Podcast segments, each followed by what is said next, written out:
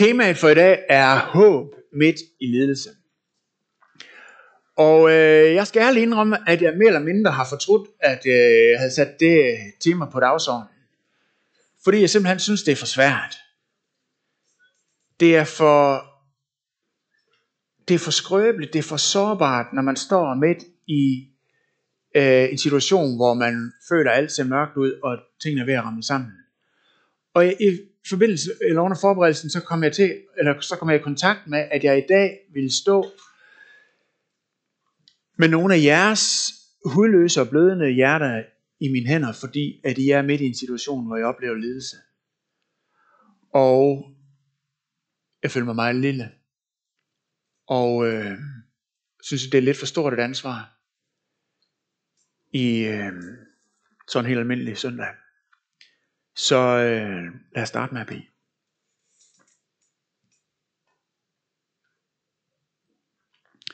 Far, du, du er alene god, og du er alene vis, og du er alene vidunderlig.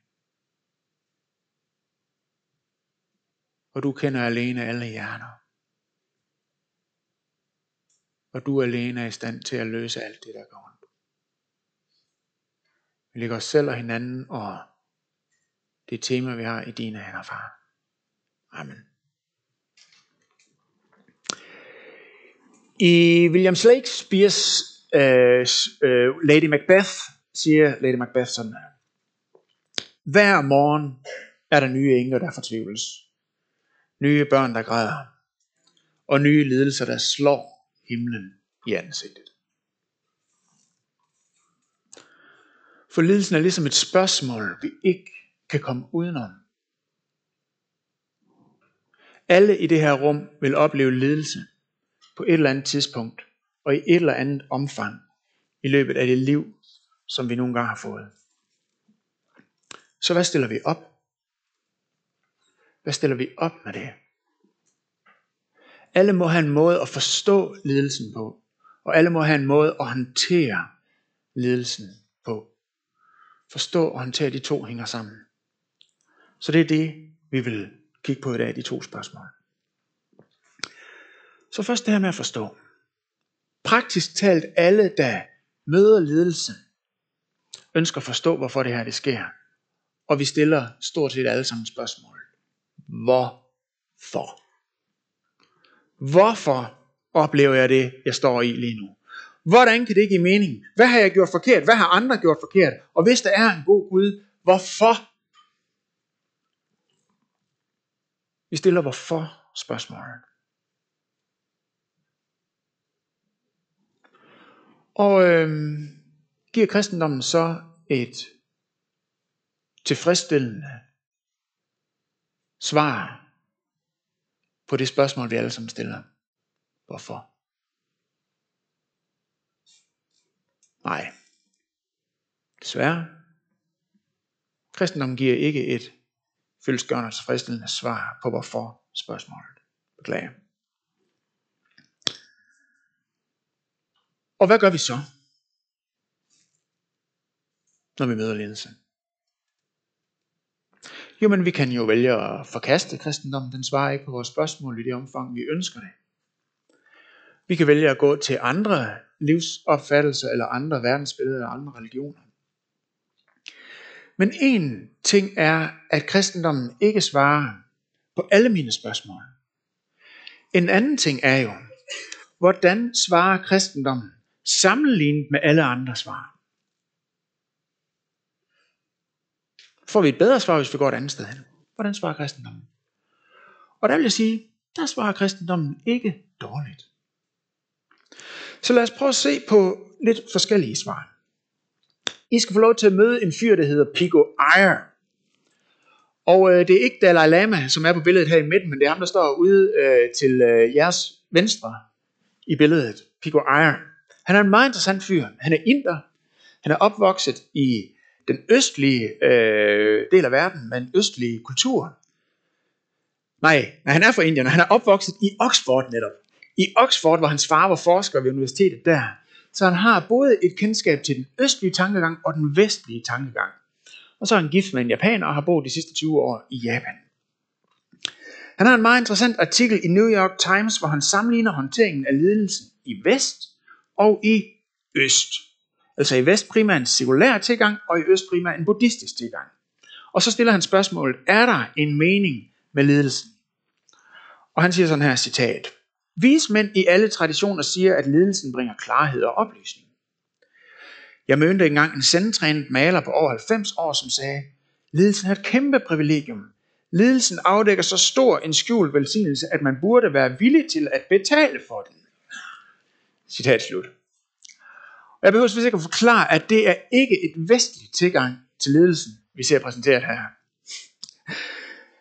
Den østlige, primært buddhistiske tilgang siger, accepter ledelsen, klag aldrig. Ledelsen går dig stærk og ydmyg. Livet er bare levelsesfyldt, så lev med det. Og Pico han beundrer den tilgang, og han beskriver, hvordan han, da tsunamien ramte øh, Asien i midt i nullerne, øh, og krævede hundredvis af, life, øh, af liv nord for Tokyo, så siger han citat, jeg hørte mere klage og fortvivlelse i Kalifornien end i Kyoto. Og han konkluderer, at vestlige mennesker er meget mere traumatiseret af ledelse end folk fra den østlige del af verden. Det samme siger Paul Brandt. Han var, han er død nu, han var pionerleder inden for, pionerlæge inden for spedalskhed, og levede første halvdel af sit liv i Indien, og sidste halvdel i USA. Og han siger sådan her, citat. I USA mødte jeg et samfund, der forsøgte at afbøde lidelse for enhver pris. Patienterne levede med et højere niveau af komfort, end nogen jeg nogensinde tidligere havde behandlet. Men de virkede til at have meget sværere ved at håndtere lidelse, og de blev i langt højere grad traumatiseret af den. Citat slut. Og vi må spørge, hvorfor? Hvorfor? Hvorfor har vi svært ved det i den vestlige verden? Det verdensbillede, som præger de fleste, øh, flestes virkelighedsforståelse i den vestlige verden, kaldes sekulært. Og Charles Taylor siger om det, at det ikke nødvendigvis skal forstås som konsekvent sekularisme, hvor vi siger, at der er ingen Gud, øh, altså øh, hardcore ateisme, men mere forstås på den måde, at man i Vesten har et overfladisk billede af Gud. A thin picture of God. Et tyndt billede af Gud. Så man siger, måske er der en Gud. Måske er der en Gud. Måske er der et liv efter døden. Men ingen ved det rigtigt. Ingen ved det rigtigt. Så den eneste mening, du kan være sikker på, og den eneste lykke, du kan være sikker på, er den, du oplever nu. Nu. Der er måske et Gud, men vores sind og vores tanke siger, sørg for at være lykkelig nu. For det eneste, I kan være sikker på. Og det betyder, at en sekulær vestlig kultur er den første i verdenshistorien, der siger, at meningen med livet er lykke og komfort nu. I alle andre forskellige kulturer, verdensbilleder og religioner har man sagt, at meningen med livet er enten at gå til himlen og leve med sine kære for evigt, eller at undgå den vedvarende cyklus af reinkarnation og overgå til evig intethed, eller at undgå denne verdens bedrag og illusioner og forløses fra denne verden via opløsning, det er buddhismen, eller meningen er at leve et heroisk liv, selv i mødet med nederlag og lidelse. Det er astroen. Død, ære, stå op og dø med ære. Og de siger alle sammen, meningen er på den anden side af det liv. Meningen er på den anden side af lidelsen. Det betyder, i alle andre kulturer end den vestlige, der kan ledelsen potentielt være et kapitel i din livshistorie, som hjælper dig nærmere dit mål. I alle andre virkelighedsforståelser siger man, at ledelsen kan potentielt være meningsfyldt. Men ikke for os i Vesten. Og det betyder, at vi er den kultur i verden, der er de værste til at hjælpe hinanden i mødet med lidelsen. I det sekulære verdensbillede, der siger vi, at lidelsen kan ikke under nogen som helst omstændigheder hjælpe dig mod dit mål, men det ødelægger dit mål. Lidelsen kan ikke være et kapitel i din livsfortælling, men det ødelægger din livsfortælling. Det afslutter din livsfortælling. For det liv her er alt, vi har. Så vestlig kultur er den værste til at udruste dets medlemmer til at håndtere lidelsen.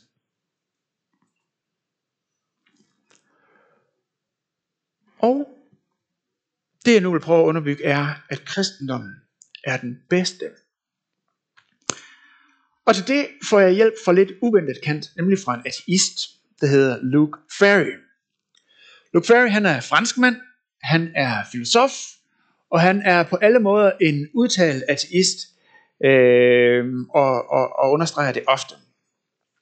Og han har i sin bog Brief History of Thoughts et par kapitler, som prøver at komme om bagved, hvorfor kristendommen var så succesfuld i oldtiden.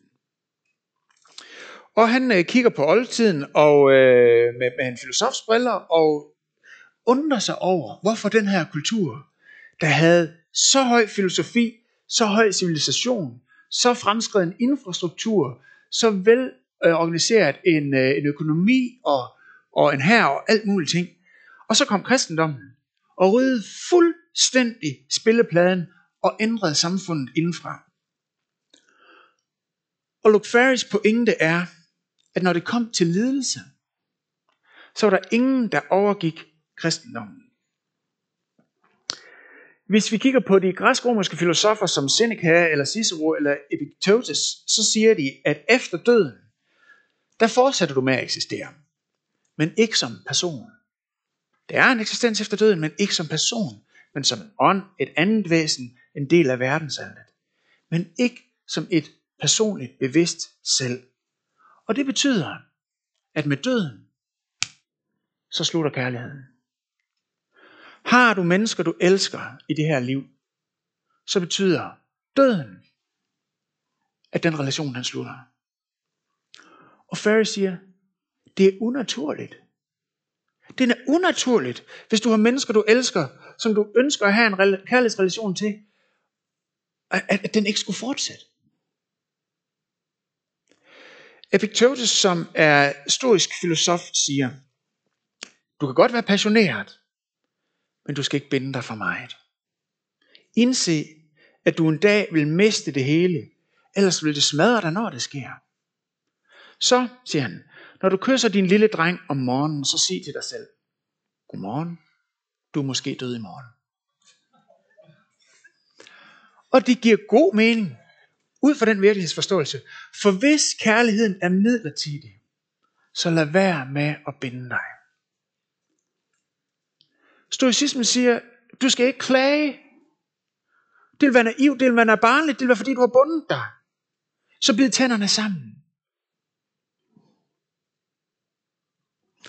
Og Luke Ferry påpeger, at kristendommen kom med tre afgørende ressourcer, som ingen andre kunne give. For det første giver kristendommen ressourcen en Gud, der leder. Det siger to ting. Det siger for det første, det fortæller os for det første om en Gud, der hænger på korset og lider, hvor han tog vores synd, når vi tror på ham. Og det betyder, at lidelsen ikke er en straf for din synd. Dernæst, når Gud er en Gud, der lider, så er han en Gud, der forstår, hvordan det er at lide. Sådan er han en Gud, der forstår dig, når du lider. Og det kan godt ske, at det ikke opleves subjektivt sådan, at han er hos dig, og han forstår dig. Men objektivt, så ved han, hvordan du har det. Og så er han hos dig i ledelsen. Anden ressource, som kristendommen kommer med, er det, at den siger, at din fremtid er en fremtid med kærlighedsrelationer. Endda bedre kærlighedsrelationer, end noget, du har erfaret her.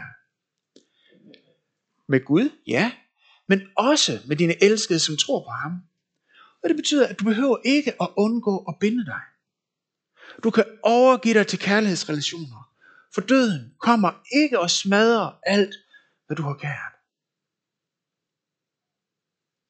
Og den tredje ressource, opstandelsen. Og jo, der er andre religioner, der lærer, at vi eksisterer efter døden.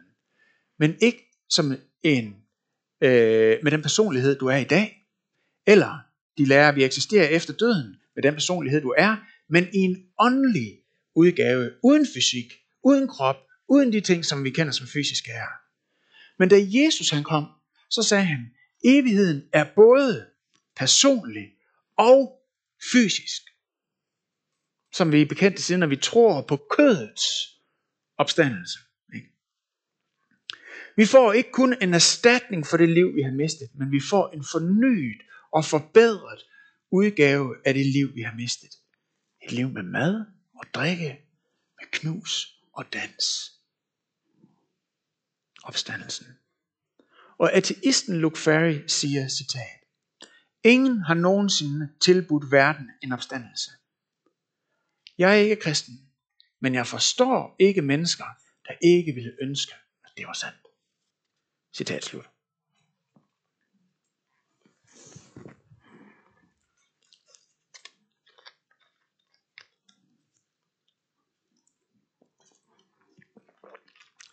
Bibelen giver os et holistisk og nuanceret syn på lidelsen. Hvor østlig religion siger, accepter den. Lidelsen er retfærdig, det er den altid, for den skyldes karma, der er en god forklaring, den er altid retfærdig, så accepter den.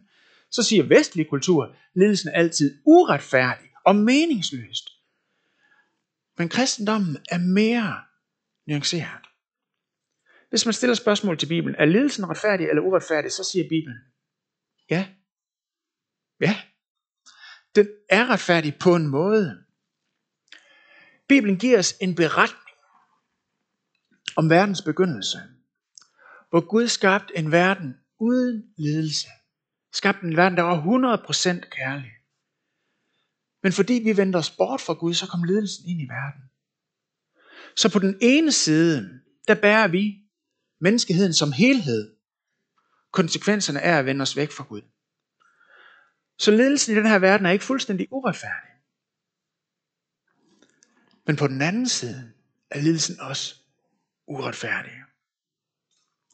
Jobs bog i det gamle testamente handler netop om det spørgsmål. Og Job han havde et forfærdeligt liv. Frygteligt på alle mulige måder. Og så dukker hans venner op og siger, hvis du har et dårligere liv end os, så er det fordi du er en dårligere person end os. Du fortjener det, Job. Det er derfor. Og konklusionen i Jobs bog er, at det er simpelthen ikke sandt. I slutningen af Jobs bog, så dukker Gud op og siger, at Jobs venner tager fejl. For den her verden er så meget gået i stykker, at mange relativt gode mennesker har forfærdelige liv, og mange dårlige mennesker har komfortable liv. Karmeloven siger, lidelsen er altid retfærdig. Kristendommen siger nej. Vestlig kultur siger, Ledelsen er altid uretfærdig. Vi har ikke gjort noget som helst, som skulle fortjene, at vi lider overhovedet. Og kristendommen siger også nej til det. Kristendommen er mere balanceret og mere nuanceret. Modsat stoicismen, så siger kristendommen, at ledelsen er smertelig. Modsat buddhismen siger kristendommen, at ledelsen er virkelig. Det er ikke en illusion. Modsat karmelæren siger kristendommen, at ledelsen er ofte uretfærdig. Modsat vestlig sekulær forståelse, så siger kristendommen, at ledelsen kan tjene et formål. Og samtidig så siger kristendommen, at alle verdens billeder indeholder delvise indsigter. Når buddhisten siger, at vi ikke skal binde os til denne verdens materielle goder, så er den delvis ret. Når karma-religionerne siger, at vi bøder for fortidens synder, så er de delvis ret. Og når den vestlige verden siger, lad os ikke være passive i mødet med ledelsen, lad os gøre noget, så er den også ret. Men det er også samtidig selvovervurderende, for vi mennesker kan ikke stoppe af ledelse i verden. Så alle verdens billeder har delvist ret. Men de er også alle sammen reduktioner. Og derfor er de alle sammen forkerte. Kristendommen indeholder indsigter fra så mange verdenssyn, men den er også mere nuanceret og overgår dem alle på grund af én ting. På grund af Jesus. På grund af Jesus. Og det vender vi tilbage til. Vi går videre til andet hovedspørgsmål. Spørgsmål om, hvordan håndterer vi lidelse? Og svaret på det spørgsmål er af afgørende betydning for, hvordan vi kommer ud på den anden side. Om vi kommer ud med et hårdere hjerte, eller med et blødere hjerte. Om vi kommer ud med større tillid, eller med større mistillid. Om vi kommer ud med mere mod, eller vi bliver mere frygtsomme. Det er ikke svært at finde mennesker, der siger, jeg mistede troen i mødet med den og den ledelse. Men paradoxalt nok er det heller ikke svært at finde mennesker, der siger det stik modsatte. Siger, jeg fandt troen i mødet med den og den ledelse. Så hvad vi gør i mødet med ledelsen er ikke, er ikke ligegyldigt. Så hvad gør vi? Og jeg vil præsentere fem praktiske aspekter for jer, som kristendommen giver. Det er ikke trin, hvis vi tager trin 1, 2 og 3. Det er aspekter, som vi skal have med alle sammen, for at de hver især giver mening. Det første aspekt er græd. Græd, når du møder ledelse. Græd og udøs dit hjerte for Gud. Bliv ved med at være i kontakt med din smerte. Vær ærlig. Det er ikke kun godt at bide tænderne sammen. Og hvis vi benægter vores smerte, så kan det virkelig lægge kakkeloven til et psykisk kollaps på et senere tidspunkt. Så græd. Jesus græd og jamrede, da han hang på korset. Og råbte, min Gud, min Gud, hvorfor har du forladt mig? Og faktisk var det ikke noget, han selv fandt på, men det var et citat fra Bibelen, fra salme 22 i det gamle testamente, fra Bibelens bønnebog. Bibelens bønnebog, salmens bog, er fyldt, ikke bare med takkesalmer, men den er fyldt med klagesalmer også, som hjælper os til at udtrykke fortvivlelse. Og særligt salme 39 og 88, som ikke engang har nogen happy ending, som skriver man, dog vil jeg stole på Gud eller et eller andet. De har ingen happy ending, de har ingen trøst, og de slutter i fortvivlelse med salme 39, der siger noget i retning af, lad mig få lidt fred, inden jeg skal dø. Slut. Så sluttede den bøn. Og Derek Kittner, der er forsker i salmenes bog, siger citat, det er en salme, som kan minde os om, at mørket kan blive ved med at være der ret lang tid. Men det faktum, at Gud har sat den salme i Bibelen, viser os, hvad det er for en Gud, vi har. Han forstår, hvordan vi føler, når vi er desperate. Så græd. Andet aspekt. Stol Bliv ved med at stole på. Forestil dig, at du har kendt Jesus hele hans øh, liv, og han har gået rundt i Israel og gjort vildt fede ting, og du tænker, yes, han er løsningen på alting. Fantastisk, at han er her. Det giver så god mening med Jesus og det, han gør. Men nu er du kommet til Jerusalem, og det er blevet en lang fredag. Og du står ved korset og tænker, jeg kan ikke se nogen som helst mening med det her. Og jeg kan ikke forestille mig noget som helst godt, Gud kan få ud af det her. Og du går bort og mister troen. Hvorfor? Her står du og ser på det største, som Gud gør i verdenshistorien for os. Men fordi jeg ikke kan rumme det, Rum det hav af mening og skønhed og kærlighed i min lille hjerne, så går jeg bort og mister troen. Gør det ikke. Sig hellere, jeg fatter ikke, hvorfor Gud lader Jesus dø. Men jeg stoler på, at han har en vej frem. Måske. Hold fast. Stol på Gud. Selv når du ikke forstår ham. For det tredje, bed. Jobs bog i det gamle testamente er svær at forstå. Det meste af bogen beskriver, hvordan Job han klager til Gud. Han forbander den dag, han blev født. Og han beskylder Gud for at være uretfærdig. Og man tænker, hold da op mand. Det ender ikke godt det her. Kan vide, hvornår Gud han lige sender et lyn og sammer ham, så han kan lære at snakke pænt. eller et eller andet. Men så i slutningen af bogen, så dukker Gud op og siger til Job, du har gjort det godt.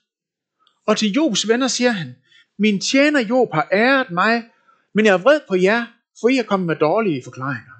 Man tænker, øh, lad mig lige, der må være nogle sider, jeg lige kommer til at springe over. Hvad forklarer lige det her? Og pointen er, at Job han råbte, han beklagede sig, og han brokkede sig til Gud. Han holdt sig tæt op af Gud. Han blev i Guds nærvær, og han kom igen. Med hensyn til bøn, så er det simpelthen ikke noget krav, at man skal føle stor taknemmelighed, når man beder eller for at bede. Og hvis du er bange for, at folk skal høre, hvordan du råber til Gud, så gå ud i skoven, eller gør det, når du kører i din bil. Det gør jeg selv. Bare bed for alt i verden. Bed. For det fjerde, omprioritere det, du elsker. Her til så taler jeg med mennesker, der har oplevet et afgørende økonomisk tilbageslag, eller et afgørende karrieremæssigt tilbageslag, eller et afgørende sundhedsmæssigt tilbageslag, enten med deres egen eller andres øh, sygdom. Og det gør alt sammen, at deres muligheder i tilværelsen simpelthen reduceres på en måde, så de godt kan se, at de her muligheder kommer aldrig mere tilbage. Og tilværelsen bliver aldrig mere den samme. I den situation er der to måder at reagere på. Den ene er at sige, okay, men de her ting betød også for meget for mig. Hvad virkelig skal betyde noget for mig, er mine venner, min familie, min relation til Gud, ikke mit job og mine muligheder. Det var gode ting. Jeg har gjort dem for vigtige. Hvad er det, man gør, når man siger sådan? Jo, man omprioriterer sin kærlighed. Man omprioriterer sin kærlighed. Og alle, der ligger på dødslejet, har meget skarpt syn for, hvad det er for noget, der var vigtigst. Hvad det var, der betyder mest. Og omprioritere det, man elsker, kan være en kæmpe lettelse og give ny frimodighed i den situation. Så gør det. For den anden reaktion kommer, hvis vi ikke er i stand til at omprioritere det, vi elsker, men må konkludere, mit liv er slut. Jeg har mistet det, jeg elskede højst. Jeg har ikke mere at leve for.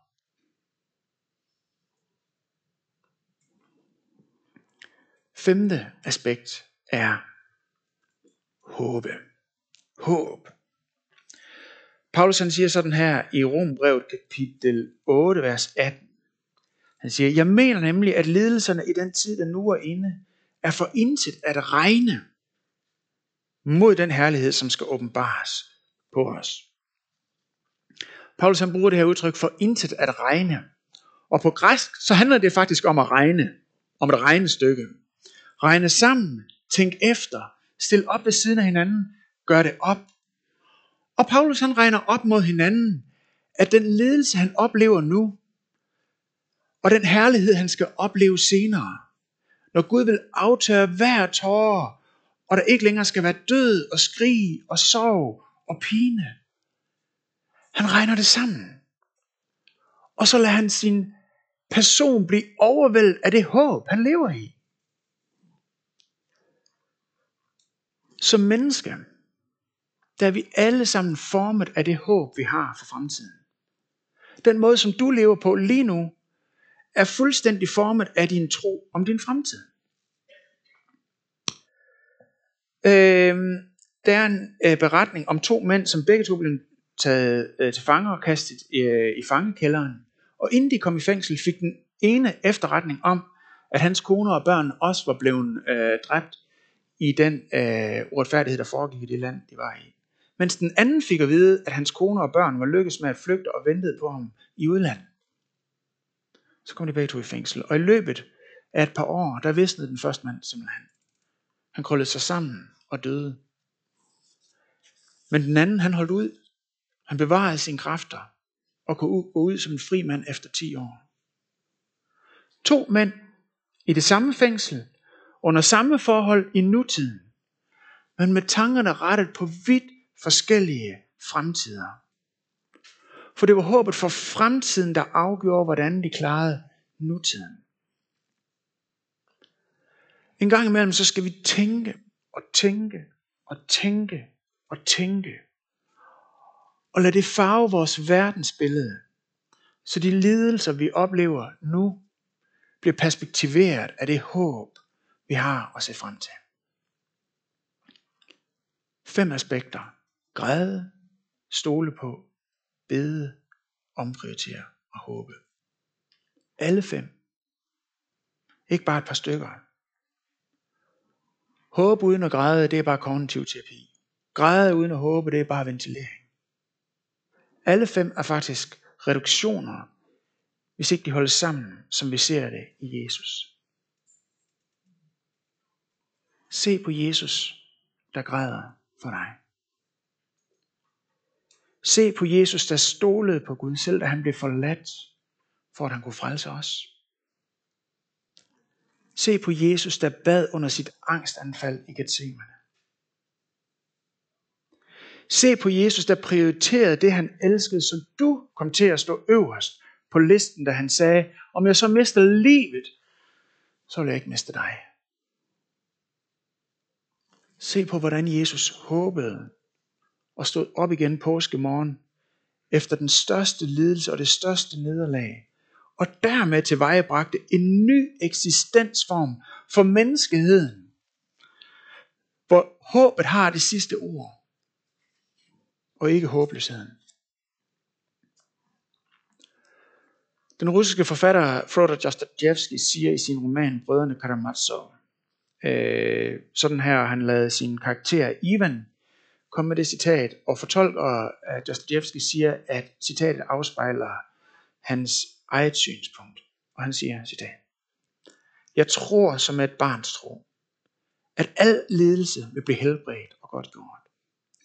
At alle menneskelige modsætningers absurde ydmygelser vil forsvinde som et ynkeligt fatamorgana.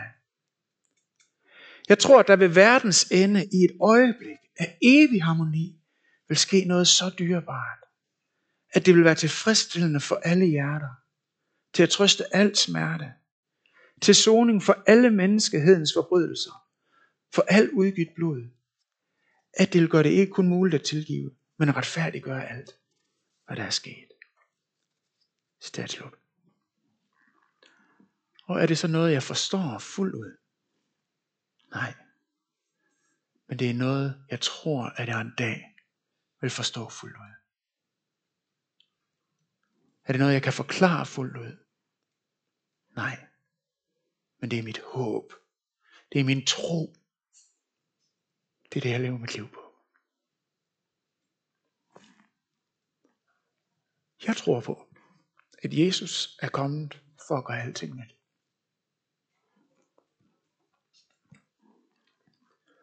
Jeg tror på,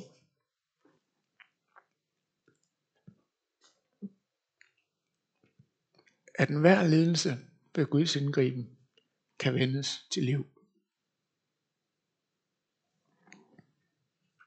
Jeg tror på, at det håb, vi har fået for Guds ord og Guds ånd, at vores horisont som kristen ikke sættes af langfredags lidelse,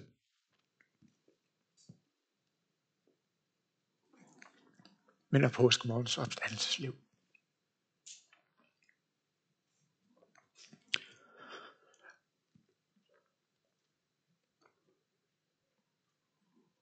Jeg tror på, og jeg lever på det håb,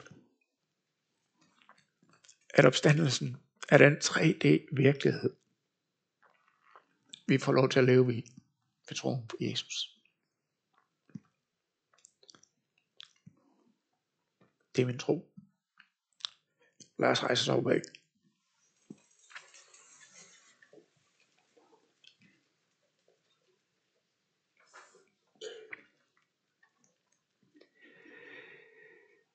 Jesus, tak for dig. Tak fordi du er her. Tak for det du har gjort. Tak for det du gør. Og tak fordi du vil gøre. Tak for din død og tak for din opstandelse. Tak for det håb, du hver dag rækker os på ny. Og som bærer Jesus, vi tilbeder dig for dit mod, for din visdom, for din barmhjertighed, for din genialitet, for din offervilje. Og Jesus, jeg takker dig, fordi du har ført os ind i dit rige, hvor vi må leve i håbet for dig. Vi er dig.